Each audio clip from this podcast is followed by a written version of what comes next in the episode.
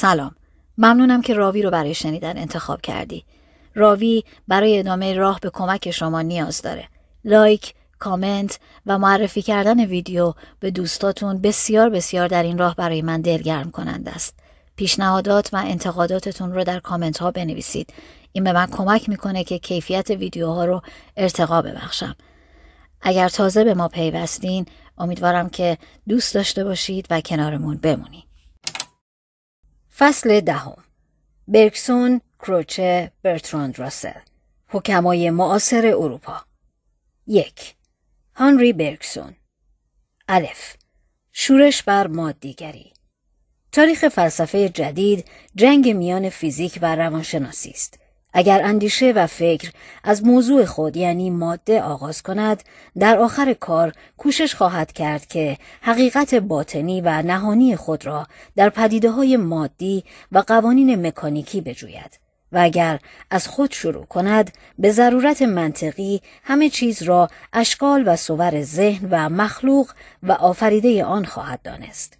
برتری ریاضیات و مکانیک در علوم جدید و تأثیر متقابل صنعت و فیزیک در یکدیگر بر اثر فشار روزافزون احتیاجات انسانی اندیشه را به مجرای ماتریالیسم انداخته است و موفقترین علوم سرمشق فلسفه قرار گرفته است. به رغم دکارت که می گفت فلسفه باید از نفس شروع شود و بعد به خارج امتداد یابد، صنعتی شدن اروپای غربی اندیشه را از اندیشه دور کرد و به راه اشیای مادی انداخت. طریقه اسپنسر اوج این نظر مکانیکی بود. با اینکه او را فیلسوف آرا و عقاید داروین می‌خوانند خود او در حقیقت انعکاس صنعت و شارح و مبین آن بود برای صنعت چندان فضیلت و افتخار برشمرد که امروزه به نظر ما خندآور می‌رسد او مهندس و مکانیسیانی بود که در امواج ماده فرو رفته بود نه زیست شناسی که جهش و نشاط حیاتی را حس کند و بفهمد. از رواج افتادن سریع فلسفه او بیشتر از این جهت است که در فلسفه جدید زیستشناسی جای فیزیک را گرفته است و روز به روز این نظر بیشتر طرفدار پیدا می کند که رمز و سر جهان را در حرکت و جنبش حیات جستجو کنند نه در خمود و رخوت اشیاء مادی در حقیقت در روزگار ما ماده را نیز حی و زنده میپندارند.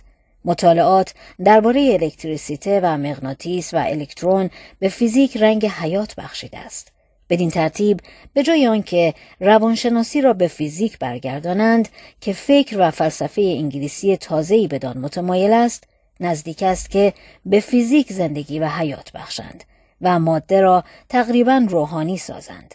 در تاریخ فکر جدید نخست شوپنهاور بود که گفت حیات را می‌توان بر پایه اساسی تر و شاملتر از قوه قرار داد و در روزگار ما برکسون این عقیده را گرفت و به قدرت بلاغت و ایمان خیش دنیای شکاک را به گفته های خود متوجه ساخت. برکسون به سال 1859 در پاریس از پدر و مادر یهودی و فرانسوی متولد شد. او محصلی سایی بود و هر جایزه ای را که برای دانشجویان تعیین می کردند می رو بود. بر طبق سنت و روش علوم جدید نخست به ریاضیات و فیزیک متمایل شد. ولی استعدادی که در تجزیه و تحلیل داشت وی را با مسائل فلسفی که در پشت سر هر علمی نهان است مواجه ساخت و به این ترتیب به خودی خود به سوی فلسفه روی آورد. در 1878 وارد دانشسرای عالی فرانسه شد و پس از آنکه لیسانس گرفت به تدریس در مدرسه کلرمون فران منصوب گردید. در اینجا بود که به سال 1888 نخستین کتاب مهم خود را به نام رساله در باب معلومات بیواسطه زمیر وجدان منتشر ساخت. هشت سال بعد کتاب دیگر خود را که مشکلترین آثار اوست به نام ماده و حافظه منتشر نمود. در 1898 استاد دانشسرای عالی و در 1900 استاد کلوژ دو فرانس گردید. در 1907 با انتشار شاهکار خیش به نام تحول خلاق شهرت جهانی کسب کرد و تقریبا فردای آن معروفترین فرد عالم فلسفه گردید و آنچه برای مزید اشتهار او لازم بود آن بود که کتب وی را در سال 1914 جزو فهرست کتب کفرآمیز قرار دهند. سال بعد وی به عضویت آکادمی فرانسه برگزیده شد. جای تعجب است که برکسون داوودی که می‌خواست جالوت ماتریالیسم را بکشد در جوانی پیرو و معتقد اسپنسر بود ولی اطلاع زیاد به شک و تردید منجر می شود و کسانی که در آغاز مؤمن متعصب بودند سرانجام کافر مرتد می گردند. همچنان که گناهکاران به هنگام پیری عابد و زاهد می شوند. برکسون هرچه بیشتر اسپنسر را مطالعه کرد بیشتر به ضعف ارتباطی که مادیون میان ماده و حیات جسم و روح و جبر و اختیار قائلند پی برد شکیبایی پاستور عقیده به ظهور لدنی حیات را از اعتبار انداخت و پس از صد سال نظریه بافی و هزاران تجربه بیسمر مادیون نتوانستند قدمی در راه حل مسئله اصل حیات بردارند. گرچه بدون شک مغز و فکر به هم ارتباط دارند ولی مسلما کیفیت این ارتباط به کلی به نحو دیگری است اگر ذهن همان ماده است و هر عمل ذهنی نتیجه مکانیکی اعمال عصبی است پس وجدان برای چیست؟ چرا مکانیسم مادی مغز نمی‌تواند این اثر طبعی و به قول هاکسلی محترم و منطقی این شعله به ظاهر ای را که از حرارت جنبش مغز برخواسته است از میان بردارد؟ بالاخره آیا جبر نامعقولتر از اختیار نیست؟ اگر آن فعلی مشتمل بر انتخاب و اختیار زنده خلاق نیست باید کاملا به طور مکانیکی محصول ماده و حرکت آن قبل باشد و آن نیز معلول ماده و حرکت آن قبل از خود تا برسد به شکل ابری و صحابی. این شکل صحابی نخستین باید علت کلی هر حادثه‌ای بعدی باشد. مثلا هر سطری از نمایشنامه های شکسپیر و هر رنج و احساسی که در بیانات مبهم حملت و اوتلو و مکبس و لیر موجود است و هر بند و جمله آن باید همه در دهور مازیه در ابرها و آسمانهای دوردست اساتیری نوشته شده باشند. چه ساده لوحی! برای نسل دیرباور ما خیلی سعی و کوشش لازم است تا به چنین نظریه ایمان بیاورد. هیچ یک از معجزات تورات و انجیل به اندازه این شکل صحابی افسانه‌ای که آفریننده این تراژدی هاست باور کردنی نیست. برای قیام بر ضد این نظریه مواد کافی موجود بود و اگر برکسون در این میان شهرتی حاصل کرد برای آن بود که وی هنگامی که دیگر شکاکان خود را به ظاهر مؤمن نشان می‌دادند جرأت اظهار شک و تردید را پیدا کرد. ب. ذهن و مغز. بقیده برکسون ما طبعا به ماتریالیسم راقب هستیم. زیرا تفکر و اندیشه ما در حدود فضا و مکان است. همه مهندس هستیم. ولی زمان نیز مانند مکان اساسی است و شکی نیست که زمان جوهر حیات و شاید هر حقیقت دیگری است. آنچه باید بدانیم این است که زمان عبارت است از تجمع و تکامل و استمرار. استمرار عبارت است از تکامل دائمی زمان گذشته که در مستقبل فرو می رود و هرچه رو به پیش می رود افسونتر می شود. یعنی زمان گذشته تا زمان حال ممتد است و در آن بلفل موجود است و به فعالیت خود ادامه می دهد. معنی استمرار این است که زمان مازی موجود است و چیزی از آن تلف نشده. بدون تردید اندیشه ما با قسمت کوچکی از گذشته ما سر و کار دارد. ولی میل و اراده و عمل ما با تمام زمان گذشته ما وارد فعالیت می گردد. چون زمان تجمع و تراکم است مستقبل نمی‌تواند مانند مازی باشد زیرا در هر قدم تجمع و تراکم نوعی صورت می گیرد. هر آن و لحظه ای نه تنها امر نوعی است بلکه امر پیش بینی نشده نیز هست. تغییر و تبدل عمیقتر از آن است که ما فرض می کنیم. و آن پیشگویی هندسی که قرض و هدف تمام علوم مکانیکی می باشد فقط یک اشتباه ذهنی است. به هر حال زندگی برای یک موجود خداگاه عبارت است از تغییر و تغییر عبارت است از کمال و کمال عبارت است از آفرینش لایتناهی خیشتن. چطور است که این امر بر تمام موجودات صادق باشد؟ شاید هر حقیقتی عبارت است از زمان و استمرار و تبدیل و تغییر در نفس ما حافظه حامل استمرار و خادم زمان است حافظه آنقدر از گذشته ما را در اختیار ما می‌گذارد که در هر وضع و حادثه‌ای که پیش می آید مقدار فراوانی از حالات متعاقبه نظیر آن را به ما عرضه می دارد. هرچه منظر و میراث و محفوظات زندگی بیشتر شود میدان اختیار وسیعتر می گردد در آخر تنوع نتایج و پاسخهای ممکن زمیر و وجدان را می آفریند که عبارت است از عرض مجدد عکس ها و پاسخها. به نظر می رسد که وجدان با قدرت اختیار موجود زنده متناسب است. وجدان زمینه استعدادها و امکاناتی را که در اطراف عملی موجود است روشن می سازد و فاصله میان آنچه را که شده است و آنچه را که باید بشود پر می کند. وجدان امر طبعی بیهوده نیست بلکه صحنه زنده ای از تخیلات و تصورات است که عکس ها و حالات متعاقبه در آن ظاهر می شوند و پیش از آنکه تصمیم و اختیار واقع شود به معرض آزمایش در می آیند.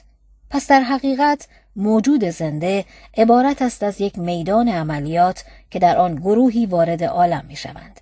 یعنی آن مقدار از اعمالی که ممکن است از کسی سر بزند. انسان ماشین منفعلی نیست بلکه کانون نیرویی است که از نوع هدایت می شود و مرکز تحول خلاقی است. آزادی و اختیار نتیجه وجدان و خداگاهی است.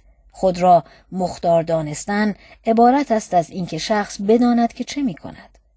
نخستین وظیفه حافظه آن است که صور گذشته ای را که با صور حال مشابه هستند زنده کند تا به ما حالاتی را که پیش از آن و بعد از آن به وجود آمده اند نشان دهد. بدین وسیله می توانیم تصمیمی را که شایسته و مفید است بگیریم ولی وظیفه او منحصر به این نیست حافظه به ما اجازه می دهد که در یک شهود باطنی لحظات و آنات مستمر فراوانی را در نظر بیاوریم و بدین سان ما را از جریان و حرکت اشیا یعنی آهنگ طبیعی حرکت آنها بی نیاز می سازد. هرچه حافظه بیشتر بتواند لحظات گذشته را در یک آن جمع و مدغم سازد قدرت ما را بر ماده بیشتر می کند. بدین ترتیب بالاتر از همه حافظه هر موجود زنده به اندازه قدرت عملی است که این موجود بر اشیاء دارد. اگر حق با جبریون باشد و هر عملی را نتیجه مکانیکی قوای قبلی بدانیم باید محرک به سهولت وارد عمل شود ولی برعکس اختیار و انتخاب با رنج و کوشش همراه است و مقتضی تصمیم است و باید قدرت شخصیت از کشش روحی، تحریک و عادت و تنبلی بالاتر باشد. اختیار عمل است و عمل رنج و کوشش است. به همین جهت است که در سیمای اشخاص آثار رنج و ملالت و خستگی پیدا می شود و مردم به قرایز و عادات حیوانات که به خودی خود انجام می شود حسرت می برند. زیرا حیوانات دارای آرامش و اطمینان به نفس هستند ولی آرامش و سکوت سگ شما آرامش فلسفی نیست و این سطح ساکت و بی حرکت نشانه یک عمق بی پایان نمی باشد. این آرامش از غریزه حیوانی است که طبعا احتیاج به اختیار و انتخاب ندارد و نمی‌تواند اختیار داشته باشد. ابداع در حیوانات عبارت است از تغییر عادت حیوان که در زندان عادات نوع خیش محبوس است بدون شک گاهی برای توسعه آن یک ابداع و ابتکار شخصی به کار می‌برد. ولی این ابداع فقط آنی و خود به خود است و برای این است که عادت نوعی به جای آن بگذارد. به محض اینکه در این زندان باز شد بسته میگردد زنجیر را با خود میکشاند تا آن را درازتر کند. وجدان و خداگاهی در انسان این زنجیر را پاره می کند و فقط در انسان است که وجدان به آزادی عمل می کند. پس ذهن عین مغز نیست. وجدان و خداگاهی به مغز بسته است و با فنای آن از میان می رود. ولی لباسی که به میخ آویخته اید نیز با افتادن میخ می افتد. با این همه نمی توانید لباس را اثر طبعی و تزئینی میخ بدانید. مغز دستگاه تصورات و عکس هاست. وجدان عبارت است از عرض مجدد این صبر و عکس ها و انتخاب و اختیار آن. جریان رود از بستر آن جداست ولی با وجود این پیرو مسیر پیچ در پیچ آن است. وجدان از عضوی که مایه حیات آن است جداست. با این همه باید از تسلسل و تتابع آن پیروی کند. گاهی گفته می شود که وجدان و خداگاهی در ما به مغز وابسته است و هر موجود زنده‌ای که دارای مغز است خداگاه نیز می باشد و موجودات زنده‌ای که دارای مغز نیستند از وجدان نیز بی بهرند. ولی به سهولت می توان مقالطه ای را که در این استدلال به کار رفته است باز نمود. این سخن درست مثل آن است که بگوییم عمل حزم در ما وابسته به معده است و از این رو فقط حیواناتی که معده دارند عمل حزم را انجام می دهند. در آمیب نیز عمل حزم انجام می گیرد بدون اینکه معده ای داشته باشد زیرا توده ای از پروتوپلاسمای مشابه است. آنچه صحیح است این است که هرچه موجود زنده کاملتر و ساختمان آن پیچیده تر گردد عمل تقسیم کار و وظایف بیشتر می شود و برای وظایف خاصی اعضای خاصی معین می شود. مثلا عمل حزم در معده یا اعضای حازمه متمرکز می شود و چون وظیفهش محدود است بهتر کار می کند. به همین ترتیب وجدان و خداگاهی در انسان بدون چون و چرا وابسته به مغز است ولی معنی آن این نیست که مغز علت لازم و ضروری وجدان است. هرچه در سلسله حیوانات پایین تر برویم می‌بینیم که مراکز عصبی ساده تر می شوند تا آنکه بالاخره در پسترین مراحل آنچه میماند فقط عضو زنده است که در میان اجزای آن به سختی می‌توان اختلافی حس کرد. پس اگر در عالیترین مراحل حیات وجدان وابسته به دستگاه های عصبی پیچیده باشد نباید بگوییم که وجدان تا پسترین درجات زندگی ادامه دارد و گرچه مبهمتر می شود از میان نمی رود. پس از روی نظر هر موجود زندهی باید خداگاه و دارای وجدان باشد. مطابق اصول وجود وجدان و خداگاهی با حیات توأم است. با این همه پس چرا فکر و ذهن را مادی میپنداریم؟ برای اینکه قسمتی از ذهن ما که هوش نامیده می شود ذاتا با ماده سر و کار دارد. در جریان تحول و تطور هوش برای عمل و درک امور مادی و مکانی توسعه یافته است و مفاهیم و قوانین آن از این میدان کسب شده است و از اینجا اصل جبر و پیشبینی علمی را به همه جا گسترده است. هوش به معنی دقیق کلمه برای آن است که جسم ما را با محیط ما به بهترین وجهی سازگار کند و روابط اشیای خارجی را با هم به ما عرضه بدارد. خلاصه یعنی سر و کارش با ماده باشد. او با اجسام و جامدات معنوس است. هر تبدیل و تحولی را به شکل وجود و هستی می بیند و آن را یک سلسله حالات متمایز می پندارد و از نسج ربط و وصل اشیا بیخبر است و از جریان استمراری که زندگی بخش هر موجودی است غافل است. سینما را در نظر بیاورید و ببینید که چشمان خسته ما چگونه اشکال آن را متحرک و فعال میپندارد. مسلما در اینجا علم و مکانیسم اتصال و دوام حیات را در نظر آورده است. ولی برعکس در اینجاست که علم و هوش محدودیت خود را ظاهر ساختند. صوری که می‌بینیم متحرک نیستند. فقط یک سلسله عکس های جداگانه و آنی هستند که چنان به سرعت و شتاب از پرده سینما میگذرند که تماشاچی از وصل و امتداد ظاهری آن لذت می‌برد. همچنان که در ایام کودکی از جنباندن عروسک ها و مجسمه با انگشت خیش می برد. پس این یک وهم و اشتباه است و فیلم سینما مرکب از یک رشته سوری است که تا ابد جامد و بی حرکت می باشند. همچنان که جریان زنده پرده سینما از صور ساکت غیر متحرک تشکیل شده است، هوش انسانی نیز یک رشته اوضاع و حالات می بیند ولی دوام و استمراری را که مایه حیات آن است نادیده می گیرد. ماده را می بینیم و از انرژی غافلیم. خیال می کنیم که می‌دانیم ماده چیست. ولی همین که در درون ماده به انرژی برمیخوریم به حیرت میافتیم و اصول مسلمه ما در هم میریزد. شکی نیست که به شدت تمام باید ملاحظات مربوط به حرکت از اصول ریاضی جدا شود.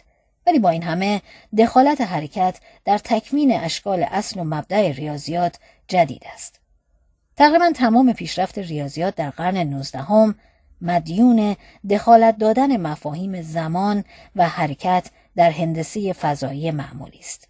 در علم جدید چون که از تحقیقات ماخ و پیرسن و هانری پوانکاره آشکار است سوء زن ناراحت کننده موجود است و آن اینکه علم دقیق و استوار فقط حدس و تخمین است و جمود و سکوت واقعیات را بیشتر از حیات و زندگی آن می‌گیرد اگر با به کار بردن مفاهیم فیزیکی در زمینه فکر به بنبست جبر و مکانیسم و ماتریالیسم برسیم تقصیر از خودمان است یک لحظه تفکر می تواند نشان دهد که چگونه مفاهیم فیزیکی در عالم اندیشه قابل استعمال نیست ما می توانیم یک میل فاصله را به اندازه نیم میل تصور کنیم و با یک پرتو فکر می توانیم تمام کره ارز را در نوردیم. افکار و تصورات ما هر کوششی را که بخواهد آن را مانند ذرات متحرک در فضا فرض کند رد می نماید و نمی خواهد که پرواز و عمل آن را محدود به حدود و مکان بنمایند. حیات از این مفاهیم جامد دوری می کند زیرا حیات امری زمانی است نه مکانی. وضع نیست بلکه تغییر است. کمیت نیست بلکه کیفیت است. تقسیم مجدد ماده و حرکت نیست بلکه ابداع مبرم و ساری است. جزء بسیار کوچکی از یک خط منحنی به خط مستقیم نزدیکتر است. و هرچه این جزء کوچکتر کوچکتر و کوچکتر بشود بیشتر به خط مستقیم نزدیک می گردد تا به حدی می رسد که شخص می تواند آن را جزء خط مستقیم یا منحنی بداند. همینطور حیات. حدی که در نقطه با قوای فیزیکی و شیمیایی مشابه است ولی این نقطه ها را در حقیقت همان هانی که جزء خط منحنی را با جزء خط مستقیم اشتباه می کنند در نظر می آورند. در واقع همچنان که خط منحنی از خطوط مستقیم کوچک تشکیل نشده است حیات نیز از عناصر فیزیک و شیمی ترکیب نیافته است پس اگر ماهیت و جریان حیات را با عقل و هوش نمی‌توان دریافت چه وسیله دیگری در دست است؟ ولی مگر تمام وسایل منحصر به عقل و هوش است؟ مدتی از تفکر باز ایستیم و درون و نفس خود را مشاهده کنیم که از هر امر دیگری نزدیکتر و معلومتر است. آنچه خواهیم دید ذهن است نه ماده زمان است نه مکان فعل است نه انفعال اختیار است نه جبر و مکانیزم. حیات را در جریان نافذ و دقیق آن خواهیم دید نه در حالات ذهنی و اجزای منفصل بیروح مطالعه اجزای منفصل بیروح موجود زنده کار علمای طبیعی است که مثلا پای قورباغه مرده ای را تحت آزمایش در میآورند یا در زیر میکروسکوپ مطالعاتی انجام می دهند و خیال می کنند که عالم زیست شناسی هستند که حیات و زندگی را تحت مطالعه و مداقه در می آورد. این مشاهده مستقیم و درک ساده و محکم درونبینی یا شهود باطنی نامیده می شود. این عرفان و تصوف نیست بلکه ممکنترین آزمایش مستقیمی است که انسان می تواند به عمل بیاورد. اسپینوزا حق داشت که می گفت فکر به هیچ وجه بالاترین شکل علم نیست. شکی نیست که تفکر از شایعات و مسموعات قویتر و محکمتر است. ولی در برابر علم حضوری شهودی بسیار ناتوان است. آزمایش حقیقی آن است که به ممکنترین وجهی به اصل حقیقت نزدیک شویم و به اعماق حیات برسیم و با یک استماع معنوی از حرکت نبز آن آگاه شویم و جریان زندگی را بشنویم.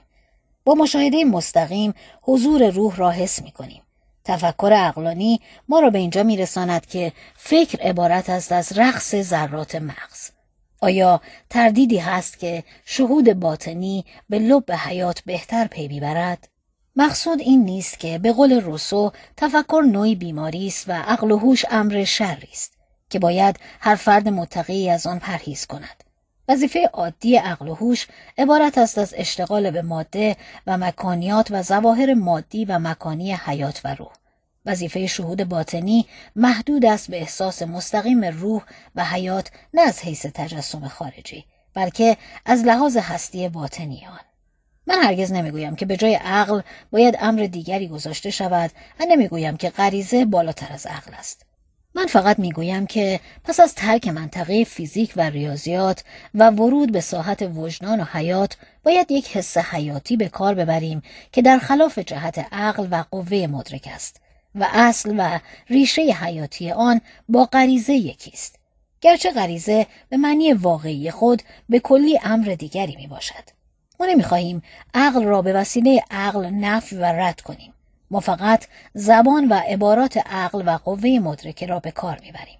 زیرا فقط عقل و قوه مدرکه دارای زبان و عبارات است. ما کاری جزی نمی‌توانیم بکنیم. زیرا عباراتی که در زمینه روح به کار می‌بریم از راه مجاز و استعاره است و با وجود این باز رنگ و بوی ماده را دارد. زیرا عبارت برای بیان معانی مادی به کار رفته است. مثلا معنی روح نفس و نسیم است و عقل به معنی بند است و تفکر بسته به یک موضوع و شیء معینی است. با این همه این الفاظ یگانه وسیله هستند که می‌توان با آن از روح سخن گفت. ممکن است اعتراض شود که ما نمی‌توانیم از حدود عقل تجاوز کنیم. زیرا به وسیله عقل و از راه عقل فقط می‌توانیم به صور دیگر ادراک و وجدان پی ببریم. حتی درونبینی و شهود باطنی استعارات مادی هستند. این اعتراض صحیح بود اگر در دور و بر فکر منطقی مایه مبهمی که از همان ماده‌ای که عقل از آن ساخته شده است باقی نمیماند. روانشناسی ما باید میدان درک و فهم ما را وسیعتر از حدود عقل و هوش نشان دهد. کشف نهانی ترین اعماق ماورای شعور و کوشش برای دریافتن طبقات زیرزمینی وجدان وظیفه روانشناسی قرن آینده است. من شکی ندارم که کشفیات عجیبی در انتظار ماست. جیم تحول خلاق در این جهت نو تطور به کلی غیر از مکانیسم کورکورانه و حزنانگیز تنازع و ویرانی است که داروین و اسپنسر شهر دادند. ما در تطور استمرار و تراکم قوای حیاتی و ابداع و خلاقیت روحی و آمادگی دائمی برای امور جدید مطلق می‌بینیم. خود را آماده می سازیم که بفهمیم چرا محققان متخصص جدید از قبیل جنینگز و موپاس نظریه مکانیکی رفتار پروتوزوئرها را رد می کنند و چرا پروفسور ای بی ویلسن رئیس علمای سلول شناسی معاصر کتابی را که درباره سلول ها نوشته است به این جمله پایان می دهد. مطالعات درباره سلول ها به طور کلی شکافی را که میان پسترین مراحل حیات و موجودات غیرحیاتی است به جای آنکه کمتر کند وسیعتر می‌سازد. و در میان علمای زیستشناسی همه جا صدای اعتراض بر ضد داروین بلند است. تا آنجا که می‌توان گفت در رأی داروین اعضا و وظایف جدید و موجودات زنده و انواع جدید همه نتیجه انتخاب طبیعی است که از میان تنوعات شایسته و صالح به عمل آمده است. ولی این عقیده با آنکه نیم قرن بیشتر عمر ندارد بر اثر اشکالاتی که بدان وارد شده از میان می رود. بر طبق این نظریه اصل قرایز را چگونه می‌توان بیان کرد؟ شاید بهتر است که آن را تجمع ارسی عادات اکتسابی دانست ولی آرای متخصصین این در را به روی ما میبندد. گرچه ممکن است روزی باز کند. اگر تنها صفات و استعدادات مادرزاد قابل انتقال باشند میبایستی هر غریزهای در آغاز چنان قوی باشد که اکنون هست و به اصطلاح بایستی کامل و کهن به دنیا آمده باشد. و الا نمی‌تواند صاحب خود را در تنازع برای بقا مدد کند. اگر قرایز در آغاز ضعیف باشند برای باقی ماندن باید قدرتی کسب کنند که بنا به فرض اکتسابی نیست. هر اصل و منشئی در اینجا معجزه جلوه می کند. اشکالی که در قرایز اولیه است در هر تنوع دیگری نیز هست. مایه تعجب است که چگونه تغییر در نخستین شکل خیش می‌تواند دست به انتخاب بزند. اشکالات درباره اعضای پیچیده مانند چشم نومید کننده است. بیا چشم یک دفعه کامل و صالح به وجود آمده است که همون قدر باور کردنی است که پسر یونس در شکم ماهی یا یک رشته تنوعات تصادفی و بقای تصادفی آن را به وجود آوردند. در هر حال نظریه حصول اعضای دقیق و پیچیده از یک رشته تنوع و انتخاب کورکورانه قصه های جن و پری کودکان را به خاطر می آورد که تازه زیبایی آن را فاقد است. اشکال صعب در اینجاست که در جبه های بسیار گوناگون تطور از طرق وسایل گوناگون نتایج واحد به دست می آید. برای مثال می‌گوییم که در عالم حیوان و نبات ظهور جنس نرینه و مادینه وسیله‌ای برای تولید و تکثیر است. در اینجا جبهه های تطور به حد امکان مختلف و متنوع است ولی هم در نبات و هم در حیوان مشکل تصادف به یک نحو اتفاق می افتد. یا مثلا اعضای باسره را در نوع مختلف حیوانات زوفقار و نرمتنان در نظر می آوریم. اگر مبنای امر را فقط تصادف بگیریم تنوعات بیشمار مشابه در دو جبهه کاملا مختلف تطور می تواند به یک نحو اتفاق بیفتد آنچه بیشتر شایان توجه است این است که طبیعت گاهی در دو نوع مجاور از دو راه کاملا مختلف تکمین جنین به نتایج واحد می رسد. طبقه شبکیه حیوانات زوفقار از بست مغز ابتدایی جنین تشکیل می شود. برعکس در نرمتنان شبکیه مستقیما از اکتودرم به وجود می آید. اگر جدیدیه یک تریتون نوعی از طایفه وزق را بردارند دوباره این طبقه از طبقه انبیه به وجود می آید. با آنکه جلیدیه اصلی از اکتودرم و انبیه از مزودرم تولید شده است.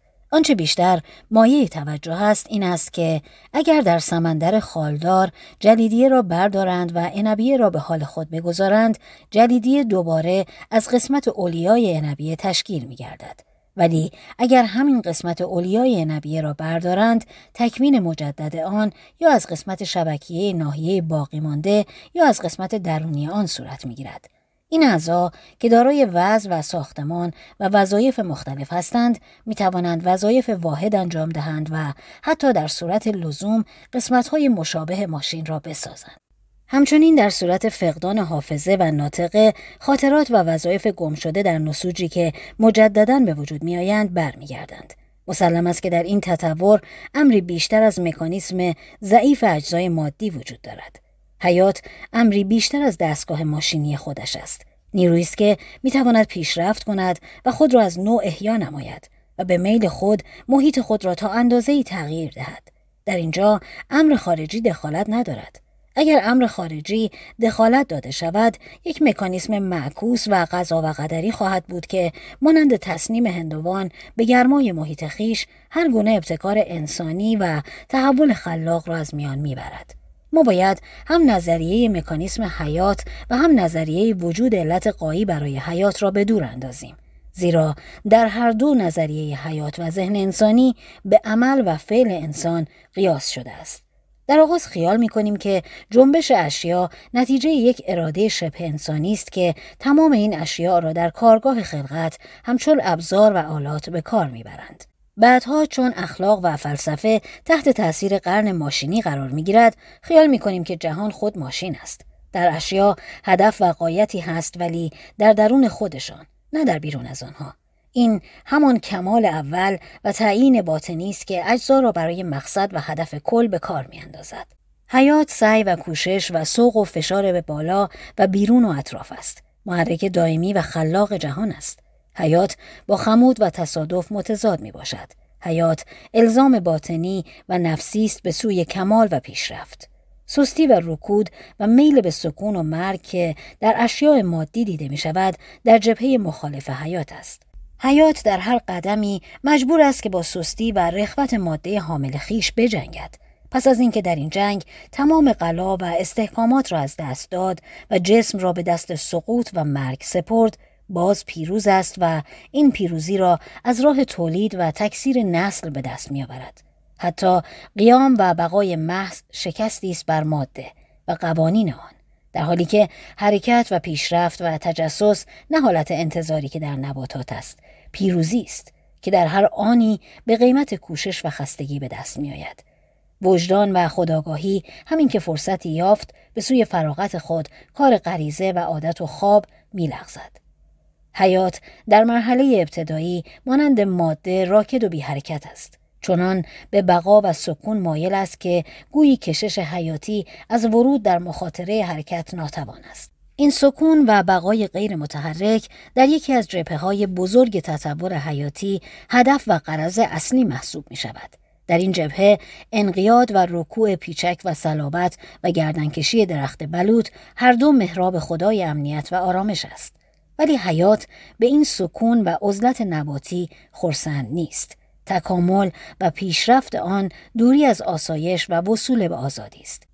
از کاسه سنگ پشت و صدف ماهی و پوست فیل و دیگر زره های دفاعی سنگین دوری می کند و به آزادی سبکبار و خطرناک مرغان هوا راغب می شود. همینطور سربازان سنگین اسلحه باستانی جای خود را به لژیونرها دادند. سوار غرق سلاح و آهن و پولاد به پیاده نظام سبکسر و سبکبار بدل شد. به طور کلی در جریان بزرگ تطور زندگی و در تحول اشخاص و اجتماعات بزرگترین موفقیت ها نصیب هولناکترین مخاطرات می گردد. به همین جهت است که تحول جدید در اعضای انسان رخ نمی دهد. زیرا به جای اعضا ابزار و اسلحه به کار می‌برد و همین که از آنها بینیاز شد به دور میاندازد ولی تحول و پیدایش اعضای جدید در حیوانات تحت سوم و چهارم آنها را به شکل قلعه های متحرکی درآورد و این سنگینی سبب شد که از میان بروند و سروری بر کره ارزی را از دست بدهند افزایش اسباب و اعضا به جای آنکه در پیشرفت حیات کمک کند مانع آن می شود حال قرایز نیز مثل حال اعضاست قرایز ادوات روحند و مانند اعضا مستقر و دائمی به نظر می رسند. ولی همین که دیگر به وجود آنها احتیاجی پیدا نشد سنگین و طاقت فرسا می گردند. غریزه آماده کار است و پاسخ کامبخش و قطعی به حالات ثابت و ارسی است ولی با تغییر عضو تغییر نمی کند و به سهولت با تحول جریانات مقصد حیات نو مطابقت می نماید. غریزه شکل اطاعت کورکورانه ماشین حیات است. اگر مقلدی در صحنه بازی تلو تلو بخورد و بخواهد به ستونی که اصلا وجود ندارد تکیه کند یا اگر یکی از دوستان ما در راه لغزنده زمین بخورد اول میخندیم و بعد راجع به این حالت فکر می‌کنیم این خنده خیلی معنی دار است زیرا به خاطر آن است که موجود زنده مثل ماشین و ماده بیروح رفتار کرده است. این حیات هندسی که اسپینوزا با الوهیت میآمیزد هم مایه خنده و هم موجب گریه است. انسان را ماشین دانستن شرماور و مسخرانگیز است. و مسخرانگیز و شرماور است که فلاسفه انسان را مثل ماشین شرح و وصف کنند. حیات در تحول خود سه راه مختلف طی کرده است. یکی راه نباتی است که تقریبا یک نوع رکود و خمود مادی دارد و گاهی چنان آرامش و رکود پیدا می کند که تا هزار سال باقی می ماند. در راه دیگر کوشش حیات به جمود غریزی زنبوران و مورچگان ختم می گردد. ولی در حیوانات زوفقار حیات به جرأت و آزادی رو می نهد. قرایز سهل الوصول را به دور می اندازد و با دلیری تمام به سوی خطرات بیپایان تفکر متوجه می گردد. باز غریزه حالت عمیقتر واقعیت و ماهیت عالم است ولی عقل و هوش دلیرتر و قویتر و دید آن پهناورتر است امید و توجه حیات به عقل و هوش بسته است این حیات خلاق مبرم که اشخاص و انواع در حکم تجربیات و آزمایش های آن هستند همان است که ما آن را خدا می نامیم. خدا و حیات امر واحدی هستند ولی این خدا محدود است و قادر مطلق نمی باشد. محدود به ماده است و به زحمت و به تدریج بر سستی و رکود ماده غالب می شود. عالم به همه اشیا نیست ولی به تدریج به سوی علم و خداگاهی بر روشنی قدم می نهد. این خدا چیز آمادهی به دست ندارد. او عبارت است از حیات مداوم و فعالیت و آزادی.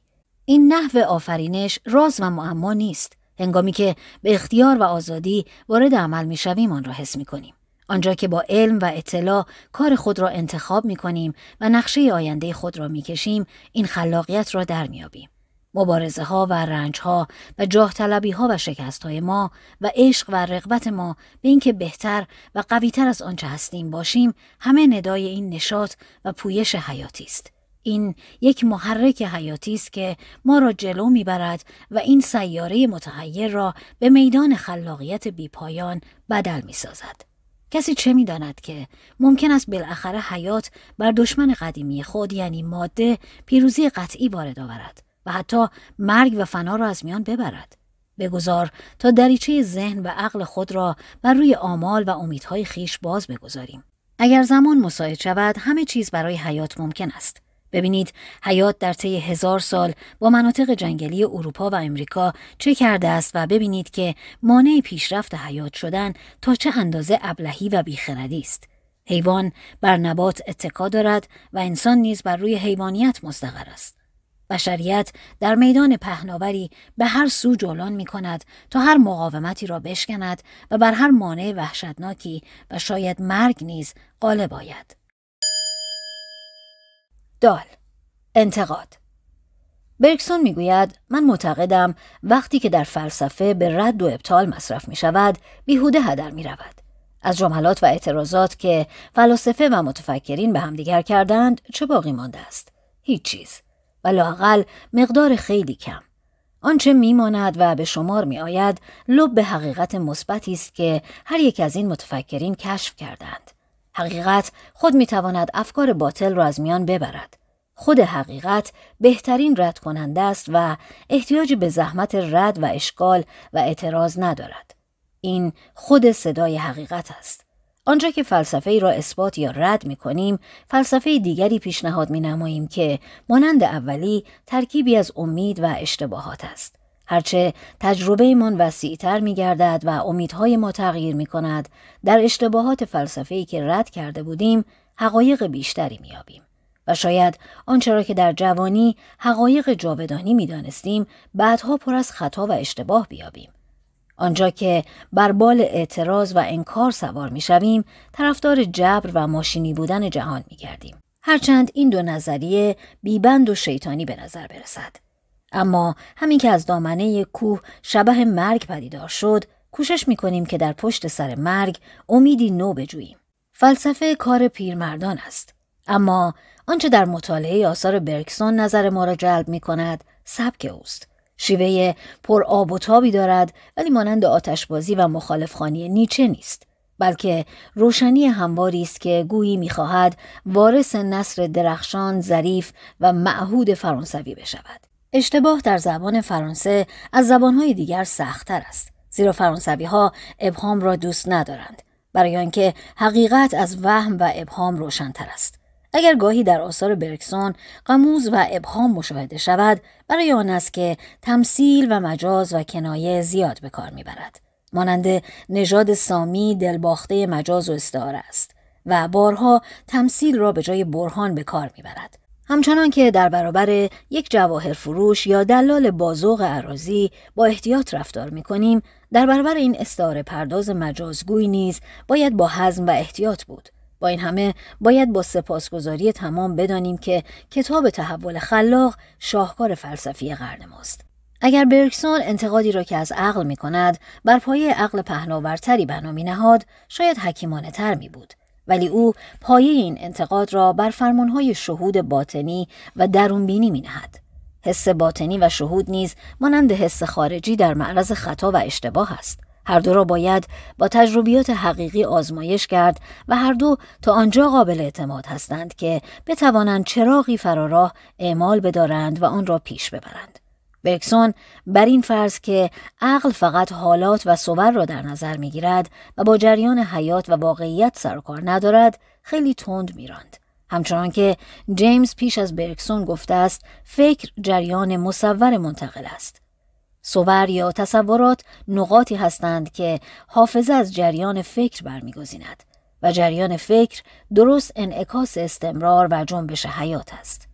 این نکته صحیح است که بیانات شیوای او جلوی تندروی عقلیون را می‌گیرد ولی پیشنهاد شهود باطنی به جای عقل و اندیشه همان اندازه نامعقول است که بخواهند جلوی خیال بافی کودکان را با داستانهای جن و پری بگیرند. باید اشتباهات خود را چنان اصلاح کنیم که ما را به جلو ببرد نه اینکه به قهقرا برگرداند تحور جنون آمیزی می‌خواهد تا کسی ادعا کند که جهان از عقل و اندیشه رنج و زیان فراوان برده است اعتراضات عصر رومانتیسم بر ضد عقل و اندیشه از روسو و شاتوبریان تا نیچه و جیمز و برکسون کار خود را کرده است ما می‌خواهیم رب و نوع عقل را از عرش خود پایین بیاوریم ولی نمی‌خواهیم در محراب شهود و اشراق و درونبینی زانو به زمین بزنیم. حیات انسانی بسته به قرایز است ولی پیشرفت او در دست عقل و اندیشه می باشد. بهترین کار برکسون حملاتی است که بر ضد ماتریالیسم و نظریه ماشینی بودن جهان انجام داده است. دانشمندان لابراتوار نشین ما به اصول مسلمه خود بیش از حد اعتماد دارند. و خیال می کنند که تمام جهان را با لوله آزمایش خود می توانند بیازمایند. ماتریالیسم همچون کتابی در دستور زبان است که فقط به اسم و قواعد آن پرداخته است. ولی همچنان که زبان تنها اسم نیست و مشتمل فعل نیز هست، حقیقت و واقع هم علاوه بر ماده شامل عمل، حیات و حرکت نیز می باشد. شاید همچنان که خستگی پولاد فرسوده قابل فهم است، حافظه ملکولی و ذراتی نیز مفهوم باشد. ولی آیا ذره و ملکول می توانند پیش بینی کنند؟ طرح بریزند هدف و قایت داشته باشند اگر برکسون فقط مشغول ازاله اوهام این آین جدید بود جنبه اثباتی او کمتر می‌شد ولی در عوض با اعتراض و اشکال نیز کمتر مواجه می گردید. شکوک و اعتراضاتی که بر ضد ماتریالیسم وارد آورده است با تأسیس دستگاه فلسفی خود او از میان می رود. او هیچ وقت نخواست است بپرسد که ماده چیست؟ شاید رکود ظاهری آن کمتر از آن باشد که ما میپنداریم. شاید ماده دشمن حیات نیست بلکه خادم و ابزار آن است. او تن و روان، روح و جهان، حیات و ماده را با هم دشمن می داند. ولی ماده و جسم و جان مایهی برای عقل و اراده انسانند تا به هر شکلی که بخواهد درآیند. کسی چه می‌داند که اینها نیز شکلی از حیات هستند و علایم روح و عقل می باشند. شاید به قول هراکلیتوس در اینجا نیز خدایانی وجود دارند. انتقادی که برکسون از داروینیسم می کند طبعا نتیجه نظریه حیاتی اوست. او به سیره فرانسویان پیرو نظریه لامارک است و شوق و تحریک و میل را عوامل فعال تحول و تطور می داند. مزاج روحانی او نظریه تحول مکانیکی و تجمع ماده و تفرق حرکت را به دور می اندازد. حیات قدرت مثبتی است. کوششی است که از راه امیال مبرم و مصر خیش اعضای خود را بنا می کند. ما باید از احاطه کامل برکسون بر زیست شناسی تعجب کنیم. او با کتب و مجلاتی که علم جاری هر ده سال را در بردارد آشناست. تبهر خود را با فروتنی عرضه می دارد. نه با اظهار فضل زنندهی که در صفحات کتب اسپنسر به چشم می خورد. انتقاد او از داروینیسم بیش از همه موثر افتاده است و امروز قسمت‌های خاص برجسته نظریه داروین در تطور به طور کلی متروک گشته است. از بسیاری جهات نسبت برکسون به عصر داروین نظیر نسبت کانت به عصر ولتر است. کانت جلوی این موج الهاد و بیدینی اقلانی را که از دکارت و بیکن شروع شده و به شکاکیت دیدرو و هیوم ختم شده بود گرفت و با مسائل تحلیل و جدال متعالی قطیت عقل را انکار کرد. ولی داروین بدون توجه و اسپنسر با توجه حمله را که ولتر و پیروان افراطی او بر ضد دین قدیم شروع کرده بودند از سر گرفتند. و ماتریالیسم ماشینی که پیش از کانت و شوپنهاور پایه‌ای گرفته بود دوباره با تمام قدرت بر آغاز قرن ما فرمان روایی کرد. برکسون بر این ماتریالیسم حمله برد. نه از راه انتقاد عقل که کانت علمدار آن بود و نه از راه اعتراض پیروان اصالت معنی که ماده را فقط می‌توان از راه اندیشه و تصور درک کرد. بلکه مانند شوپنهاور در عالم باطن و ظاهر به جستجوی کمال اول فعال و اصل نیروبخشی افتاد که میبایست نکات و عجایب حیات را بهتر قابل فهم سازد. بر اصل برتری حیات هرگز به این قدرت استدلال نکرده بودند و آن را به این دلربایی جامعی نپوشانده بودند. برکسون زودتر از معمول به اوج شهرت رسید زیرا او منادی و مدافع آمال و امیدهایی بود که همواره در دل بشر می جوشد.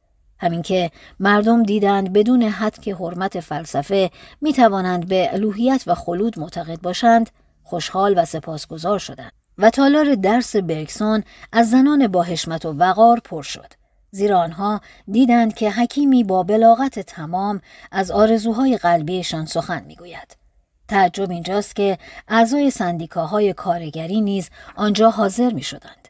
زیرا بیانات برکسون در انتقاد اقلیون با دستور سنفی آنها مبنی بر فکر کم و کار زیاد مطابق بود.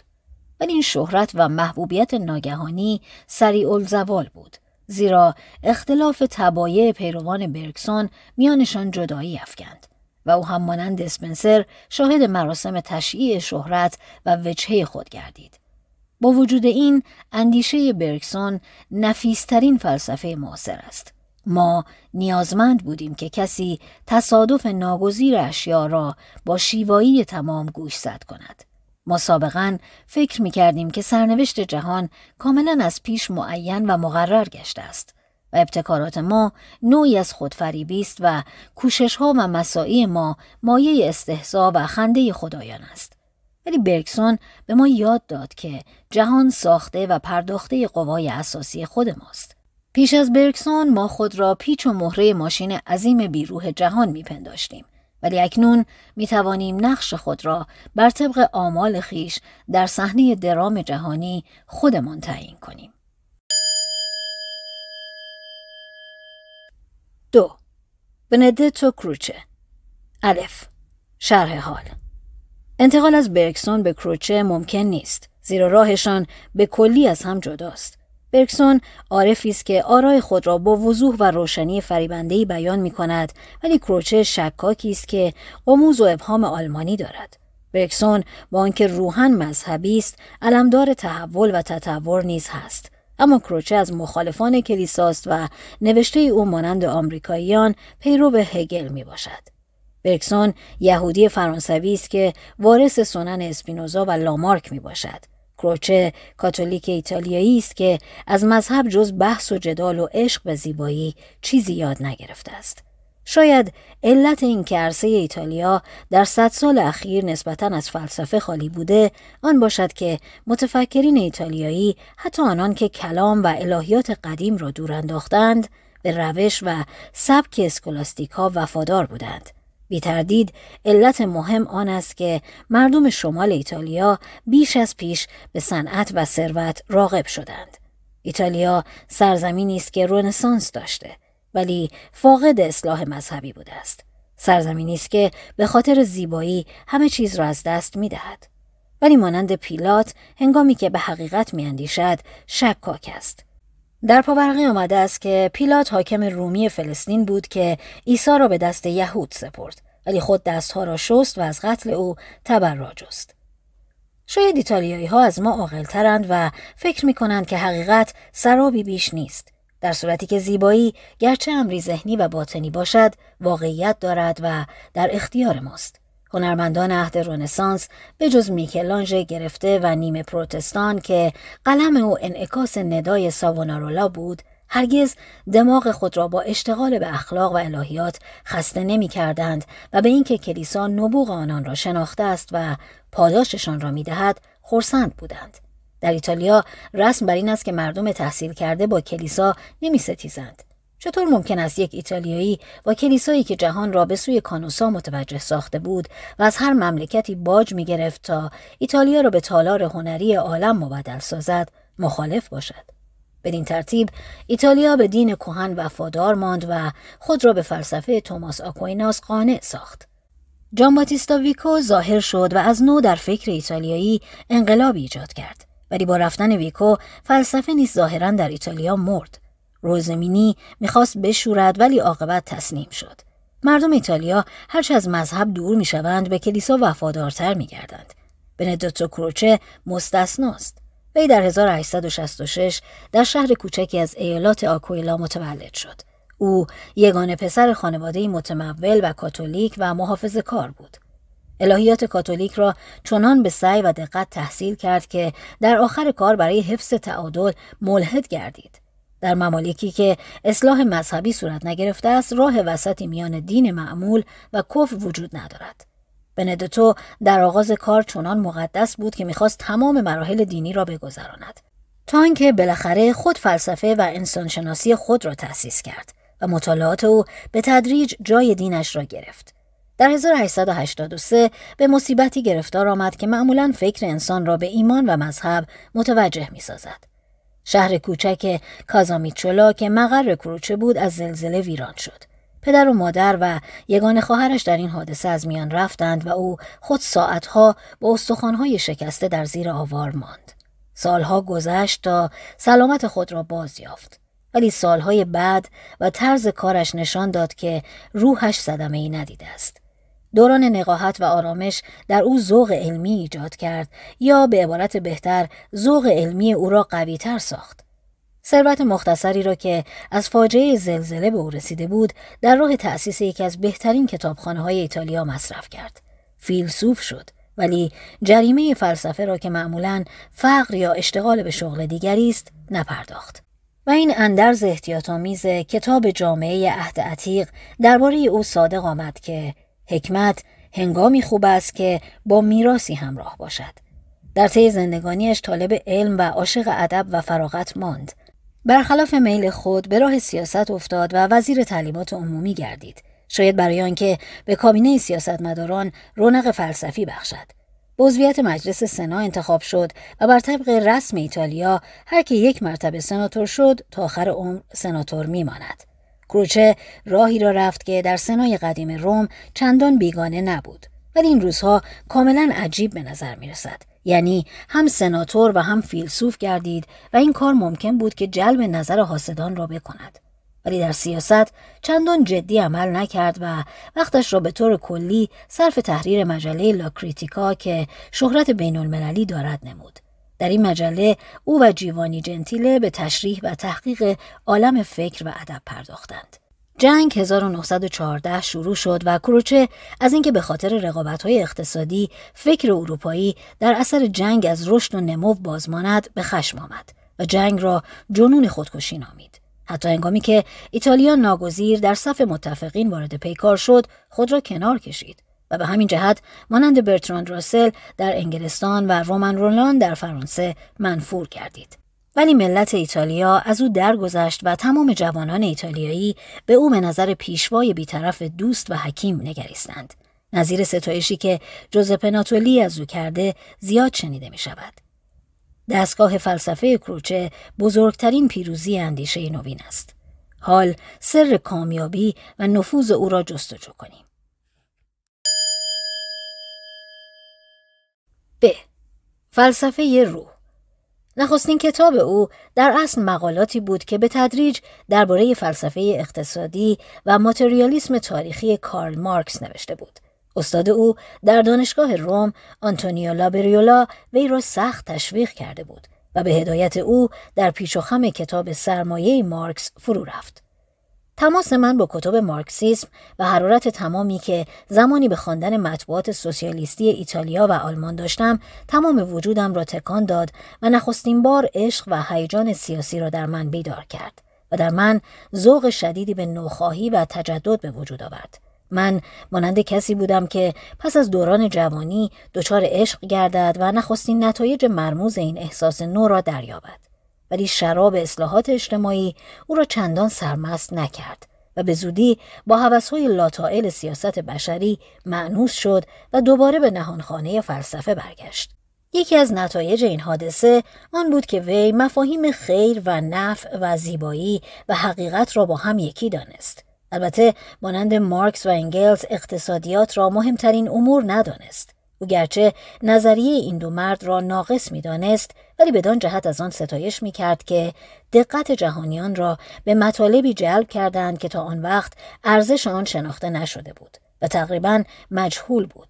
ولی تغییر اقتصادی مطلق تاریخ را به دور انداخت و آن را نتیجه تسلیم نامتعادلی در برابر محیط صنعتی دانست.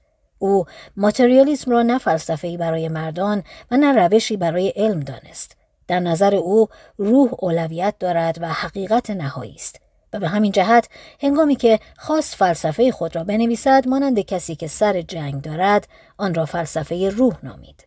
کروچه قایل به اصالت معنی و اندیشه است و از هگل به بعد به فلسفه دیگری معتقد نیست. هر حقیقتی تصور است و چیزی را نمی توانیم بشناسیم مگر آنکه به شکل محسوسات و اندیشه ما درآید. از اینجاست که هر فلسفه‌ای به منطق برمیگردد و حقیقت عبارت است از رابطه کامل افکار و تصورات ما.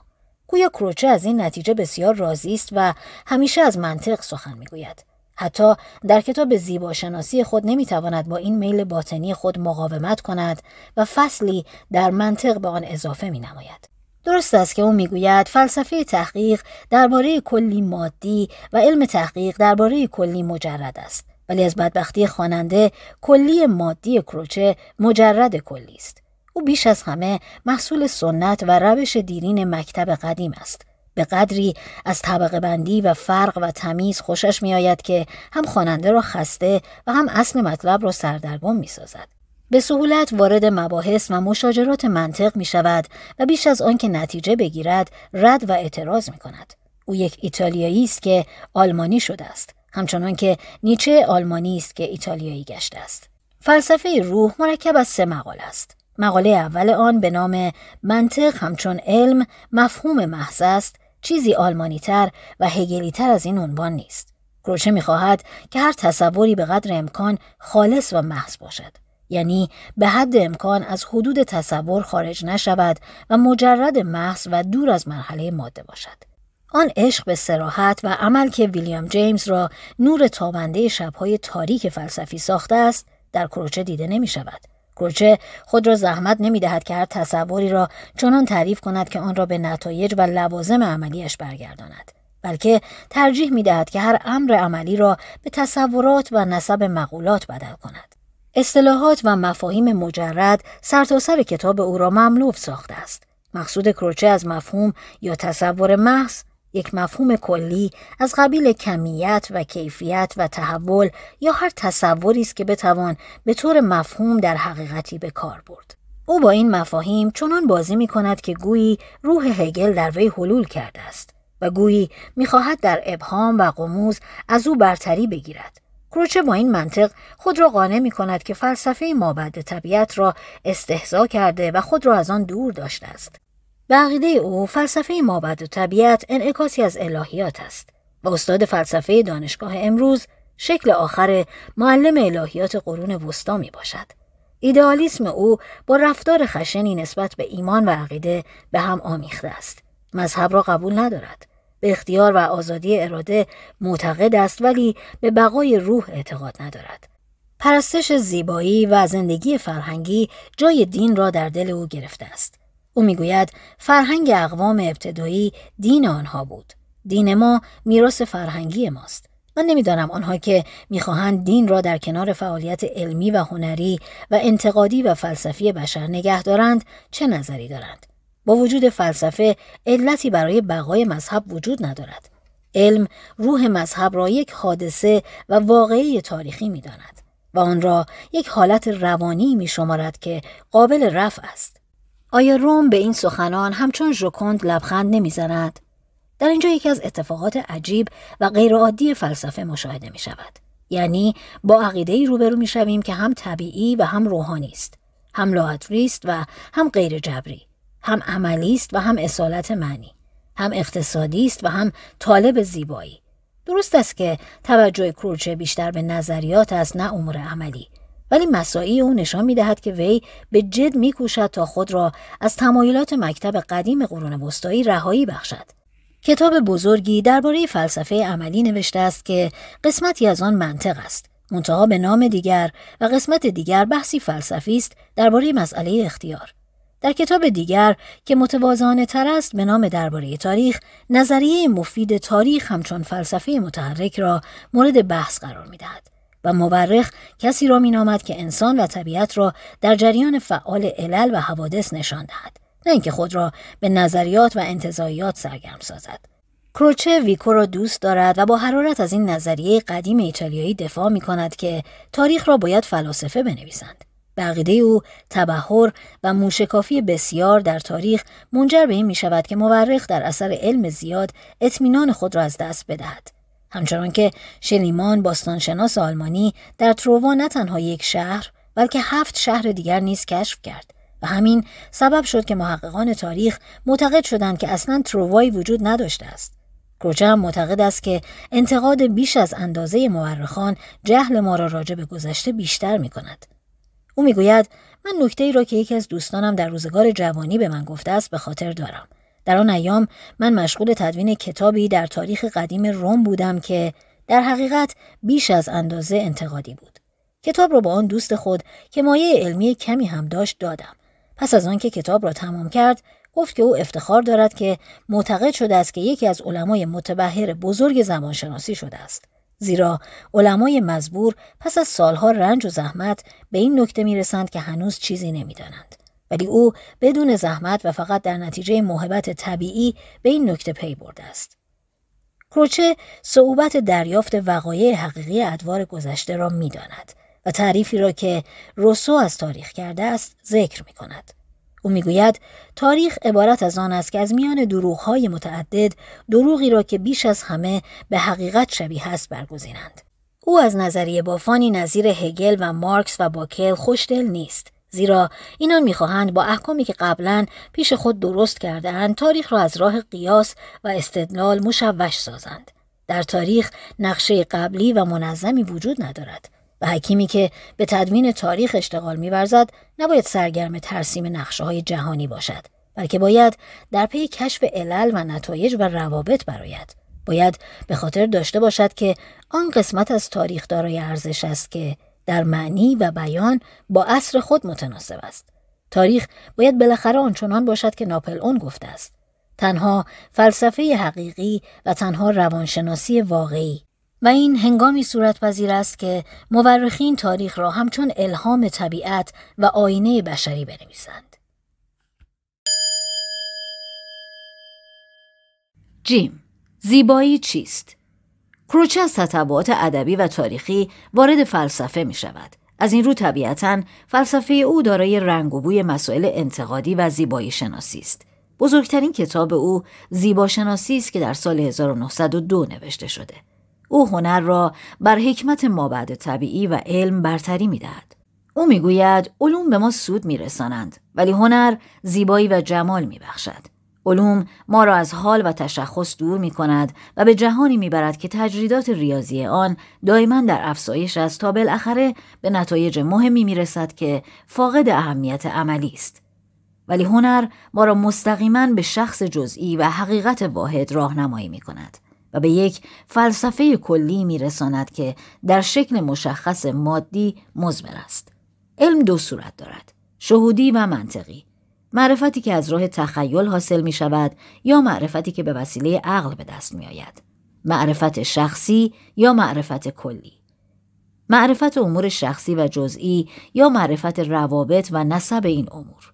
به هر حال علم یا معرفت عبارت است از ابداع خواه ابداع سور و خواه ابداع مفاهیم بنابراین اصل هنر عبارت است از قدرت ابداع سور آنچه بر هنر حکم فرماست فقط تخیل است سور خیال تنها ثروت و مایه هنر می باشد هنر کاری به طبقه بندی اشیا و تقسیم آن به خیالی و واقعی ندارد آنها را وصف و تعریف نمی کند بلکه احساس می کند و نمایش می دهد. جز این کاری ندارد. چون تخیل جلوتر از اندیشه است و اندیشه ناگزیر از آن می باشد. فعالیت هنری یا ابداع سور مقدم بر فعالیت منطقی و ابداع مفاهیم است. انسان به محض اینکه شروع به تخیل کرد هنرمند شد و این مدتها پیش از آن بود که استدلال کند. هنرمندان بزرگ موضوع را بدین سان دریافتند. میکلانج گفت نقاش نه با دست خیش بلکه با مغز خیش می نگارد. لئوناردو داوینچی نوشت روح نوابق بزرگ وقتی بیشتر ابداع می کند که با امور خارجی کمتر سر و کار داشته باشد.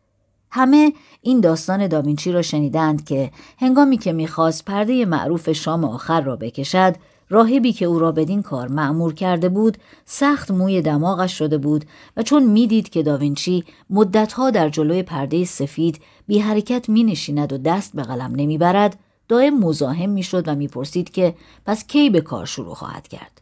داوینچی از دست راهب سخت به سطوح آمده از وی متنفر شده بود و بدون آنکه خود متوجه شود در پرده مزبور یهودا را به صورت راهب کشید. ماهیت هنر در کوشش به ظاهر آرام و بی حرکت هنرمند است. برای درک صورت کامل موضوعی که مقصود اوست. این امر عبارت از یک نوع شهود و الهامی است که نظر اجمالی عرفانی نیست. بلکه نظر کامل و درک کامل و تخیل متناسب است. اجاز هنر در تجسم صورت نیست بلکه در درک و فهم آن است. تجسم امری فنی است که به مهارت و چیره دستی مربوط است. او می‌گوید هنگامی که یک کلام نفسانی را در اختیار داریم و شکل یا مجسمه ای را به وضوح و یا حالت زنده تصور می کنیم یا آهنگی کشف می نماییم بیان هنری به نحو کامل به وجود می آید و چیز دیگری لازم نیست. حال اگر ذهن را برای گفتن آن کلام یا خواندن آن باز کنیم آنچه را در باطن گفته یا خوانده ایم به ظاهر با صدای بلند می‌گوییم و می‌خوانیم. اگر شروع به زدن پیانو کنیم یا قلم نقاشی یا تیشه حجاری به دست بگیریم عمل سابقا انجام شده و آنچه لازم است این است که عملی را که در باطن به اختصار و سرعت انجام داده ایم به تفصیل اجرا کنیم. این امر مربوط به عمل است. نه فعالیت هنری. آیا این مطلب می تواند ما را به سؤال گیج کننده زیبایی چیست راهبری کند؟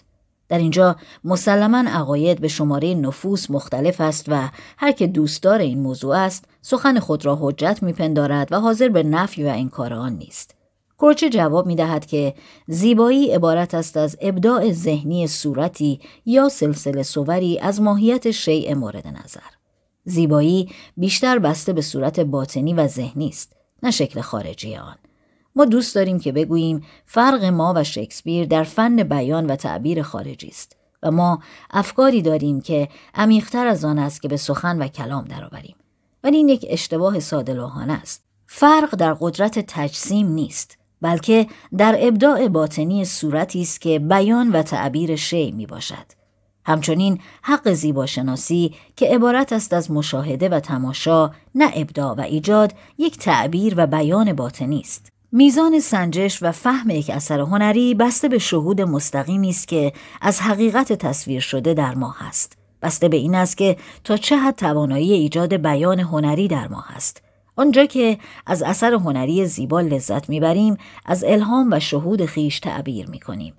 هنگامی که آثار شکسپیر را می‌خوانم با شهود و درونبینی خود هملت و اوتلو را تصور می‌کنم. هم در هنرمند خلاق و هم در تماشاچی محو زیبایی رمز زیبایی در تصویر یا صورت بیان کننده است. زیبایی عبارت است از بیان و تعبیر کامل و متناسب. آنجا که تناسب وجود ندارد بیان حقیقتی نیز وجود ندارد. بدین جهت می توانیم به این سؤال قدیم چون این پاسخ دهیم که زیبایی عبارت است از بیان و تعبیر.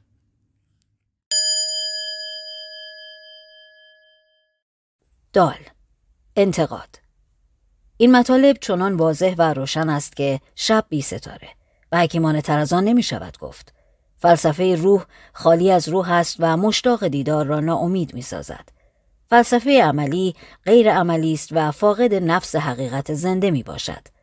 رساله درباره تاریخ فقط یک جنبه حقیقت را گرفته است و آن پیشنهاد وحدت تاریخ با فلسفه است. ولی از جنبه دیگر آن قافل مانده است که نباید تاریخ را تحلیل کرد بلکه باید ترکیب نمود تاریخ قطع قطعه که در آن فعالیت های اقتصادی، سیاسی، علمی، فلسفی، دینی و ادبی و هنری انسانی جدا و مجزا از هم بحث شود مفید فایده نیست.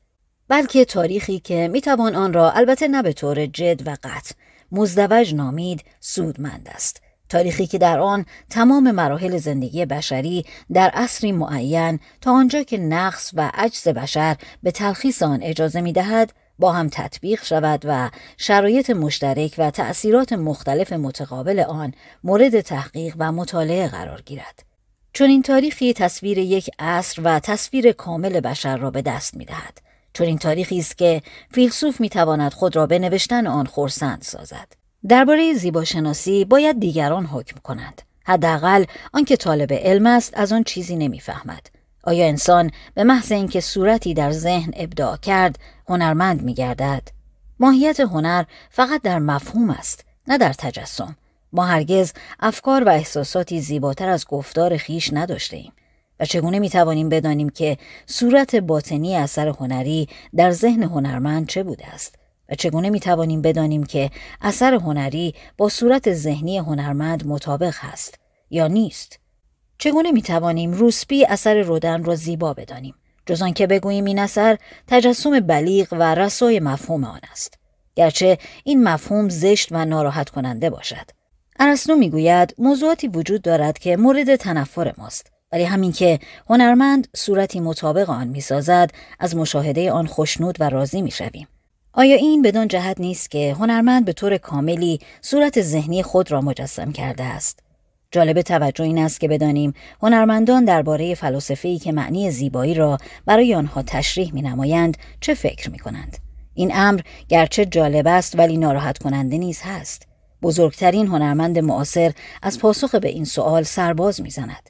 او می نویسد من معتقدم که ما هرگز به دقت نخواهیم دانست که چرا یک شیعی زیباست ولی این حکیم پخته و مجرب درسی می دهد که معمولا ما معنی آن را دیر متوجه می شویم. او می‌گوید کسی تا به حال نتوانسته است به طور مشخصی راه راست را به ما نشان دهد. من خود تابع احساسی که به شیء زیبا دارم هستم. کیست که رهنمای بهتری سراغ داشته باشد؟ اگر مرا میان انتخاب حقیقت یا زیبایی مخیر کنند، تردیدی به خود راه نخواهم داد و زیبایی را برخواهم گزید. در جهان امری حقیقی تر از زیبایی نیست. بیا تا امیدوار باشیم که هرگز احتیاجی به انتخاب نخواهیم داشت. شاید روزی چنان قوی و روشندل شویم که در مبهمترین حقایق درخشنده ترین زیبایی را دریابیم. 3. برتراند راسل الف عالم منطق جوانترین و مردترین فلاسفه معاصر اروپا را آخر از همه ذکر کردیم. هنگامی که به سال 1914 برتراند راسل در دانشگاه کلمبیا سخن می گفت مانند موضوع مورد بحثش بحث معرفت لاغر و رنگ پریده و مردنی به نظر می رسید و هر لحظه انتظار مرگش می رفت. جنگ بزرگ جهانی نخستین شروع شد و این حکیم رقیق طبع صلح دوست از اینکه می‌دید متمدن ترین قسمت عالم در چنگال توحش دست و پا می‌زند رنج می برد. هنگامی که از مسئله معرفت ما از جهان خارج بحث می کرد، می شد تصور نمود که خود او بعید بودن فهم این مسئله را می داند و می خواهد حتی الامکان درباره مسائلی سخن گوید که از شر و شور این جهان وحشتزا دور باشد. پس از ده سال با آنکه پنجاه و دو سال داشت سالم و شادمان و نیرومند به نظر می رسید.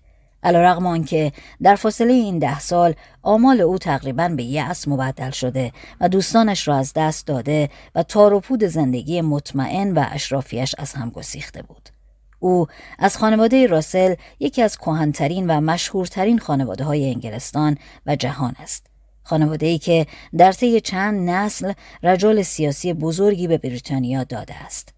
جد او جان راسل رئیس الوزرای بزرگ حزب آزادی خواه بود و مبارزه دامنداری به خاطر تجارت و آزادی تعلیمات عمومی و استقلال یهود و آزادی در هر قسمت انجام داده بود. پدر او مرد روشنفکری بود و مغز پسر خود را از میراث سنگین الهیات مغرب زمین پر نکرد. خود او منصب ارل راسل را به ارث می برد ولی از دستگاه موروسی دست کشید و با افتخار خود به تحصیل معاش خیش همت گماشت. هنگامی که دانشگاه کمبریج او را به علت صلح دوستی از درس معاف کرد جهان را دانشگاه خود ساخت و مانند سوفستاییان به معنی کهن و نجیبانه این کلمه به سیاحت پرداخت. جهان نیز از او به خوبی استقبال کرد. دو برتراند راسل هست. یکی پیش از جنگ جهانی و دیگری آنکه از تابوت نخستین سر برآورد و با فلسفه عارفانه اشتراکی از خاکستر ریاضیدان منطقی به وجود آمد. شاید یک میل و کشش عرفانی همیشه در وی وجود داشته است. این میل نخست به شکل کوهی عظیم از فرمولهای جبری درآمد و بعد راه خود را در سوسیالیسم پیدا کرد که بیشتر نشان مذهبی داشت تا فلسفی. جالب توجه ترین عنوان از میان عناوین کتب او عرفان و منطق است که حمله بیرحمانه است به غیر منطقی بودن عرفان و بعد چنان ستایشی از روش علمی است که شخص خیال می کند با عرفان منطق سر و کار دارد.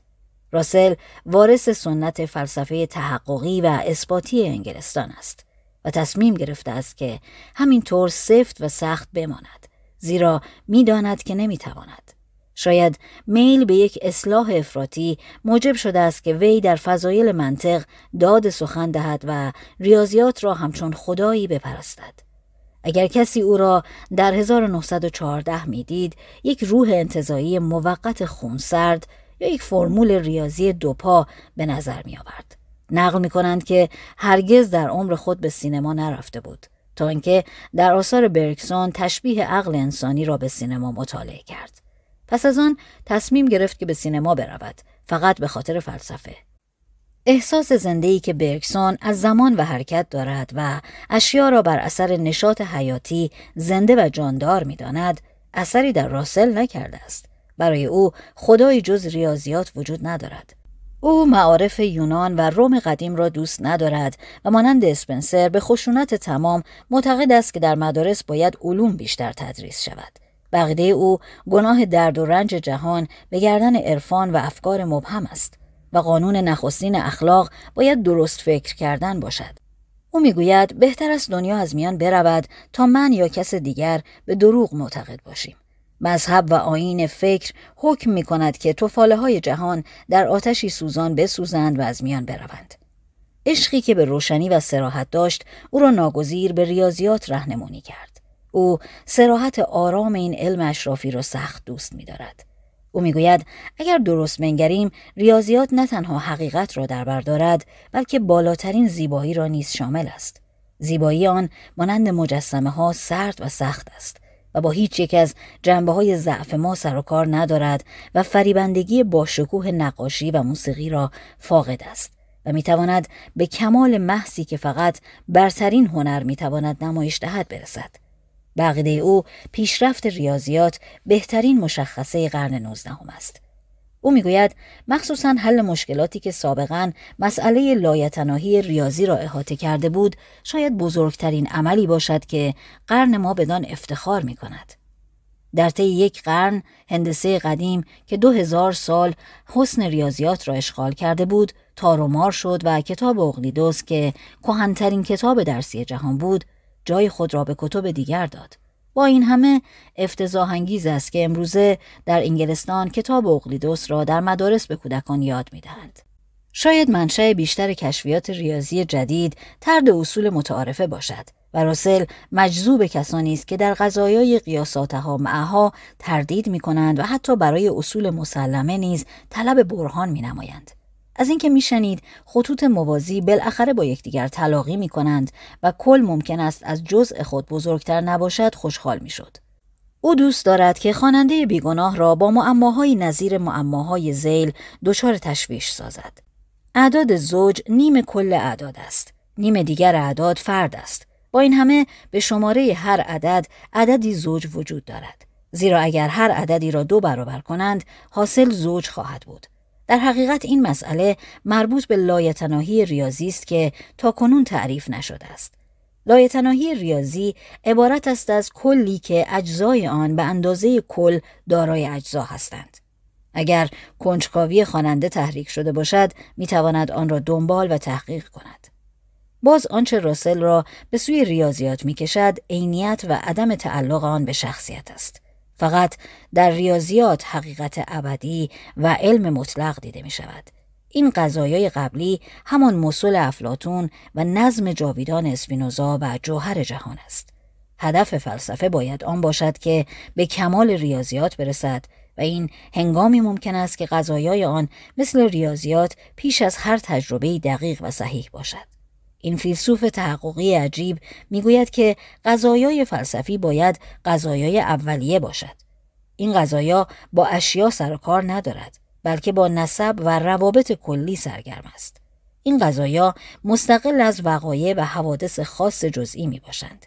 اگر جزئیات و مفردات جهان همه تغییر یابند، نسب و روابط ثابت و پاورجا خواهند ماند. اگر A و B مساوی باشند و X برابر با A باشد پس X برابر B است.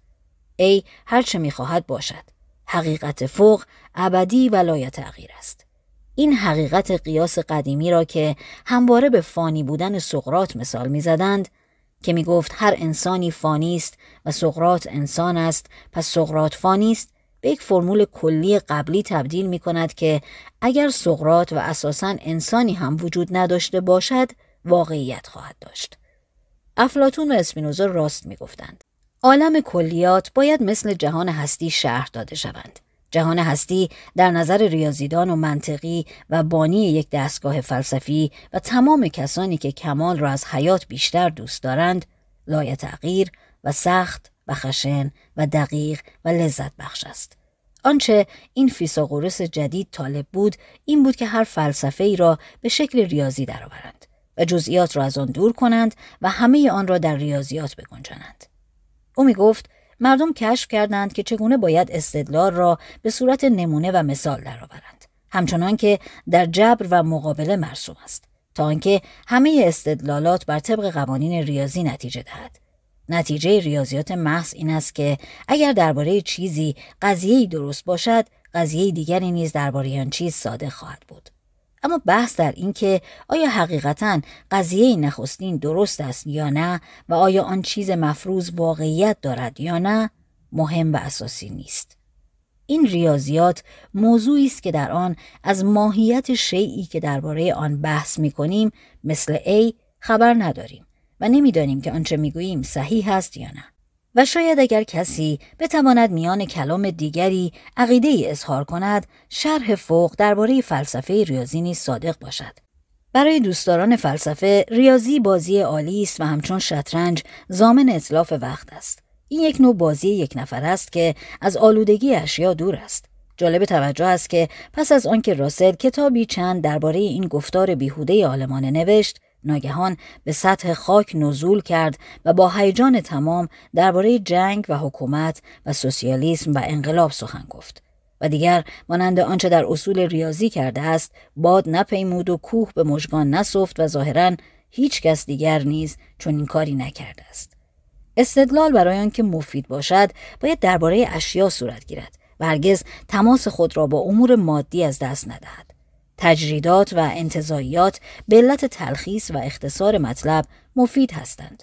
ولی اگر بخواهیم آنها را در استدلال به کار بریم احتیاج به تجربه و آزمایش خواهیم داشت.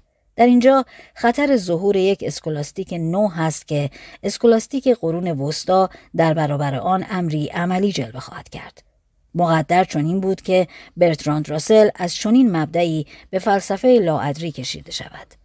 آنچه او در مسیحیت یافت نمی‌توانست به قالب های ریاضی درآید به همین جهت جز جنبه اخلاقی بقیه قسمت های دین مزبور را ترک گفت او تمدنی را که مخالفان مسیحیت را شکنجه می دهد ولی پیروان سرسخت آن را نیز به زندان می افکند ریشخند می کند. او در چنین جهان متناقض خدایی نمی‌تواند پیدا کند. بلکه شیطانی متلون مزاج با یک هیئت ابلیسی می‌تواند چون این جهانی را بیافریند. او در عقیده پایان عالم تابع رأی اسپنسر است و با بلاغت تمام تمام آرای رواقیون را مبنی بر رضا و تسلیم در برابر شکست نهایی اشخاص و انواع ذکر می نماید. ما از تطور و پیشرفت سخن می گوییم ولی پیشرفت یک کلمه خودپسندانه است و تطور فقط نیم این دایره بدفرجامی است که به مرگ و انحلال ختم می شود. می‌گویند موجود زنده به تدریج از حیوانات یک سلولی حرکت کرده و در عالم انسان به مقام حکیم و دانشمند رسیده است. و بدون شک این حرکتی است به سوی ترقی و پیشرفت. بدبختانه آنکه این سخن را می‌گوید حیوان تک سلولی نیست بلکه حکیم و دانشمند است. انسان آزاد نمی‌تواند خود را با امیدهای کودکانه و خدایان به شکل آدم گول بزند. او با آنکه به مرگ خیش و فنای عالم معتقد است، شجاعت خود را از دست نمی دهد. با این همه تسلیم نمی شود و اگر نمی تواند پیروز شود از پیکار لذت می برد و با علم و پیشبینی شکست و مرگ خود مافوق قوای کور و بیشعوری که بر او مسلط هستند قرار می گیرد. او این قوای خارجی خشن را نمی پرستد بلکه آن قوای باطنی خلاق خیش را می پرستد که در برابر شکست و نومیدی می جنگند. و در طی چند قرن از کندن و نگاشتن آثار زیبایی به وجود می آورند و پارتنون باشکوه را می آفرینند. فلسفه برتراند راسل پیش از دوران جنگ نخستین چنین بود. ب. مسلح جنون بزرگ فرا رسید و برتراند راسل که این همه در زیر بار منطق و ریاضیات و بحث معرفت مدفون گشته بود و قدرت تکلم نداشت ناگهان برجست و جهانیان از مشاهده اینکه استادی لاغر و کمخون به مرد بسیار دلیری مبدل شد و دوستدار پرشور انسانیت گردید در حیرت افتادند. این عالم متبهر از گوشه فرمول ها بیرون جست و سیری از مقالات بر ضد سیاستمداران عالی مقام مملکت خیش جاری ساخت.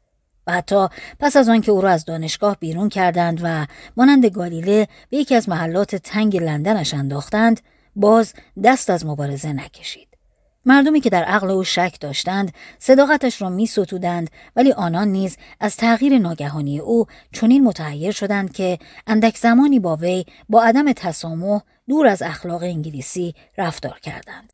این سرخجوی مبارز به رغم مبادی مورد احترام خیش از جامعه ترد شد و به او به نظر خائن کشور خیش که او را پرورده بود نگریستند. کشوری که حیات آن از طوفان جنگ به خطر افتاده بود. این توقیان و مخالفت فقط به علت ترس و وحشت از جنگ بود. برتراند راسل که مانند عقل مجرد رفتار می کرد در حقیقت مملو از احساسات بود و منافع امپراتوری به نظر او ارزش کشته شدن جوانانی را که با افتخار و غرور به سوی کشتن و کشته شدن می رفتند نداشت. در جستجوی علل این قتل و کشتار به کار پرداخت و به عقیده خود در سوسیالیسم یک تحلیل سیاسی و اقتصادی دید که منشأ این بیماری و علاج آن را به وی باز نمود. علت بیماری، مالکیت فردی و علاج آن مسلک اشتراکی است. با روش هوشمندانه خود ثابت کرد که اصل هر مالکیت در زورگویی و دزدی است. در پیش چشم مردم جهان در معادن طلای ساحل و معادن الماس کیمبرلی دزدی به مالکیت تبدیل می شود. او می گفت به هر اجتماعی در هر شکلی که باشد نفعی از مالکیت فردی عراضی حاصل نمی شود.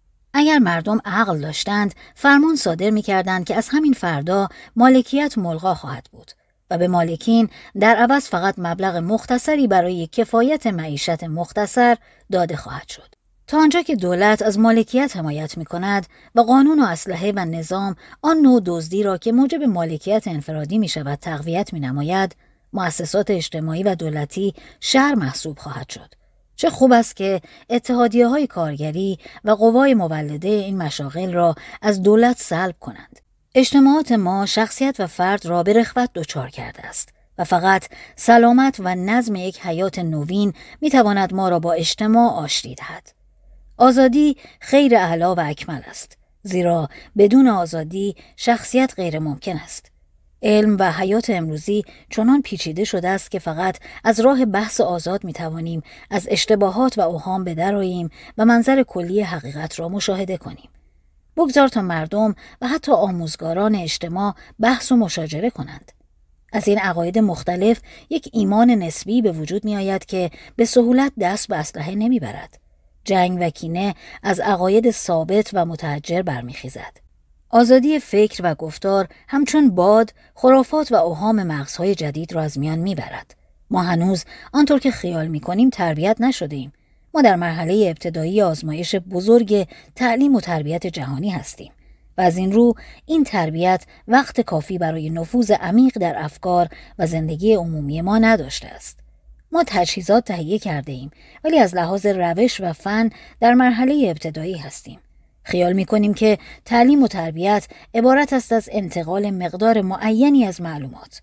در صورتی که چنین نیست و تعلیم و تربیت تکمیل و بست وضع و حالت علمی روح انسان است.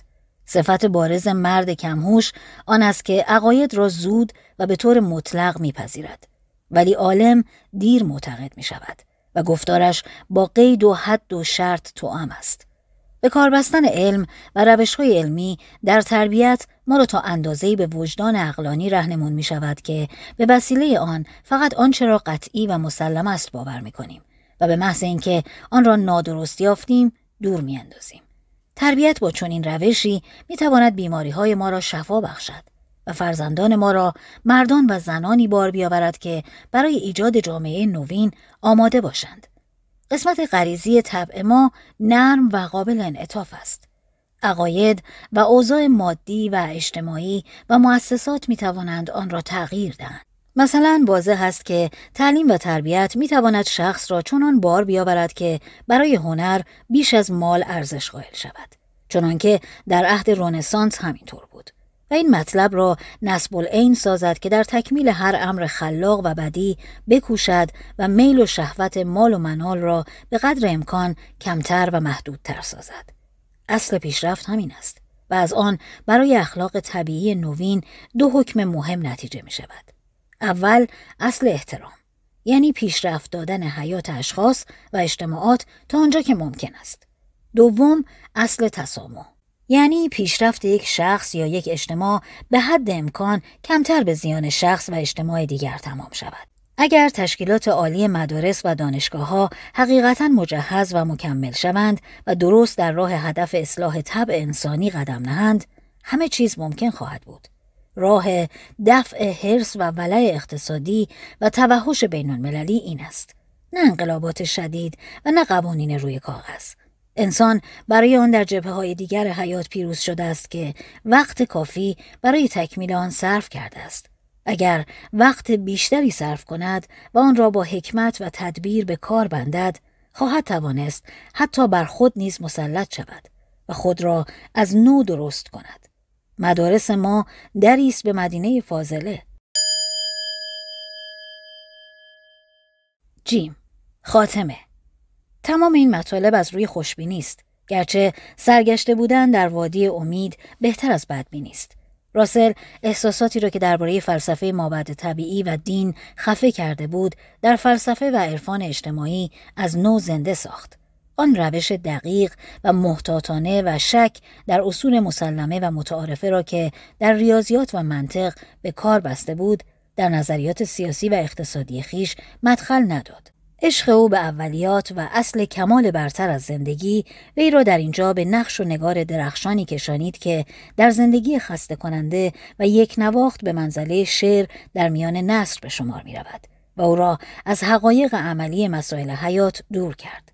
مثلا خیلی دلنشین است که انسان جامعی را در نظر بیاورد که در آن ارزش هنر بیشتر از ثروت باشد. ولی از آنجا که در جریان طبقات اجتماع سقوط و ترقی اجتماعات با مسائل اقتصادی و نه هنری همراه است ارزش پایدار بسته به امور اقتصادی خواهد بود. نه هنری.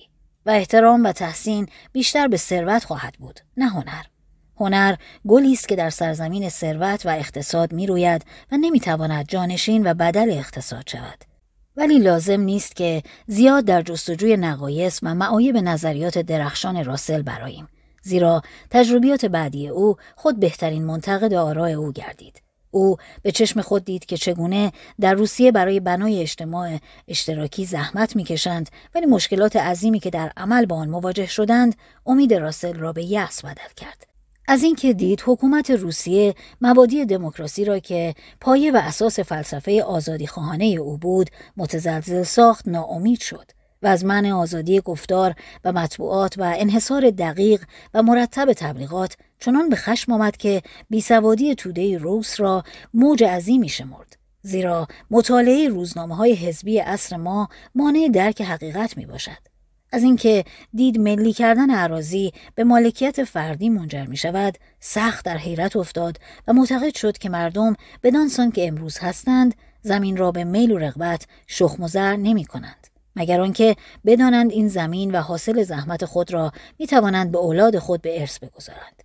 به نظر می رسد که روسیه امروز فرانسه بزرگتری خواهد گردید و ملتی خواهد شد مرکب از دهقانان مالک که جای فئودالیسم سابق را خواهند گرفت.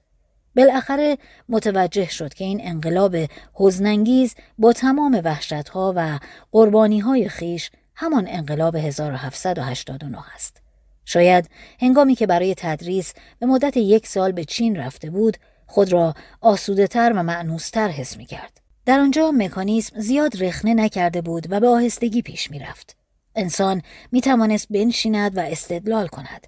زندگی با آنکه به تحلیل می رفت آرام و ساکت بود. فیلسوف ما در این دریای پهناور انسانی با مناظر نوعی روبرو شد. در نظر او اروپا همچون دست بسیار کوچکی آمد که قاره بسیار وسیعتر و بزرگتری با فرهنگی قدیمیتر و شاید عمیقتر به جلو دراز کرده است. در برابر این هیکل عظیم اقوام و ملل تمام نظریات و قیاسات او از قطعیت افتاد و به نسبیت معتدلی بدل شد. با خواندن جملات زیل انسان حس می کند که چگونه دستگاه فلسفی او رو به سستی نهاده است. او می‌گوید من دیگر معتقد شدم که نژاد سفید آن اهمیتی را که تاکنون در نظر من داشت ندارد. اگر اروپا و آمریکا با جنگ و ستیز همدیگر را از میان ببرند نژاد بشر از میان نمی رود و تمدن به پایان نمی رسد زیرا عدد عظیمی از چینیان بر جای می مانند. از بسیاری جهات چین بزرگترین مملکتی است که من دیدم عظمت چین تنها از جهت تمدن یا نفوس نیست بلکه از لحاظ هوش و عقل نیز هست من ملتی با این ذهن باز و واقع بینی نمی شناسم. مردم چین حقایق را چنان که هست استقبال می کنند و خود را فقط به جنبه مخصوصی از آن مشغول نمی دارند. کمی مشکل است که انسان از انگلستان به آمریکا و از آنجا به چین و هند مسافرت کند و با این همه عقاید و فلسفه او تغییر نکند. پس از این مسافرت راسل معتقد شد که دنیا بزرگتر از آن است که تحت فرمولهای او درآید و سنگینتر و پهناورتر از آن است که به میل و دلخواه شخص بگردد. با آنکه این همه دلهای مختلف و امیال گوناگون وجود دارد پس از این تجربیات عاقلتر و پیرتر گردید زندگی متنوع و گذشت روزگار او را پخته کرد و بیش از پیش به شرور جبلی انسان واقف شد و با اعتدال و فروتنی به اشکالات تغییرات اقتصادی پی برد. بالاتر از همه مرد دوست داشتنی گشت که خود را در ردیف ژرف بینترین حکما و دقیق ترین ریاضیدانان قرار داد و با این همه همواره با سادگی و روشنی که خاص مردم صدیقه است سخن می‌گوید. کسی که خیلی در میدان فکر جولان می کند چشمه احساساتش خشک می شود. ولی راسل از مهر و شفقت و رقت عرفانی بشری لبریز است. رسمی و درباری نیست ولی مردی نجیب و شریف است و در مسیحیت از کسانی که فقط به زبان لاف می‌زنند راسختر است. خوشبختانه هنوز جوان و قوی است و شعله حیات با فروغ تمام از چشمان او می درخشد. از کجا معلوم است که در این ده سال آینده اشتباهات او همه به عقل و حکمت مبدل نشود و نام او در ردیف بزرگترین فلاسفه در نیاید؟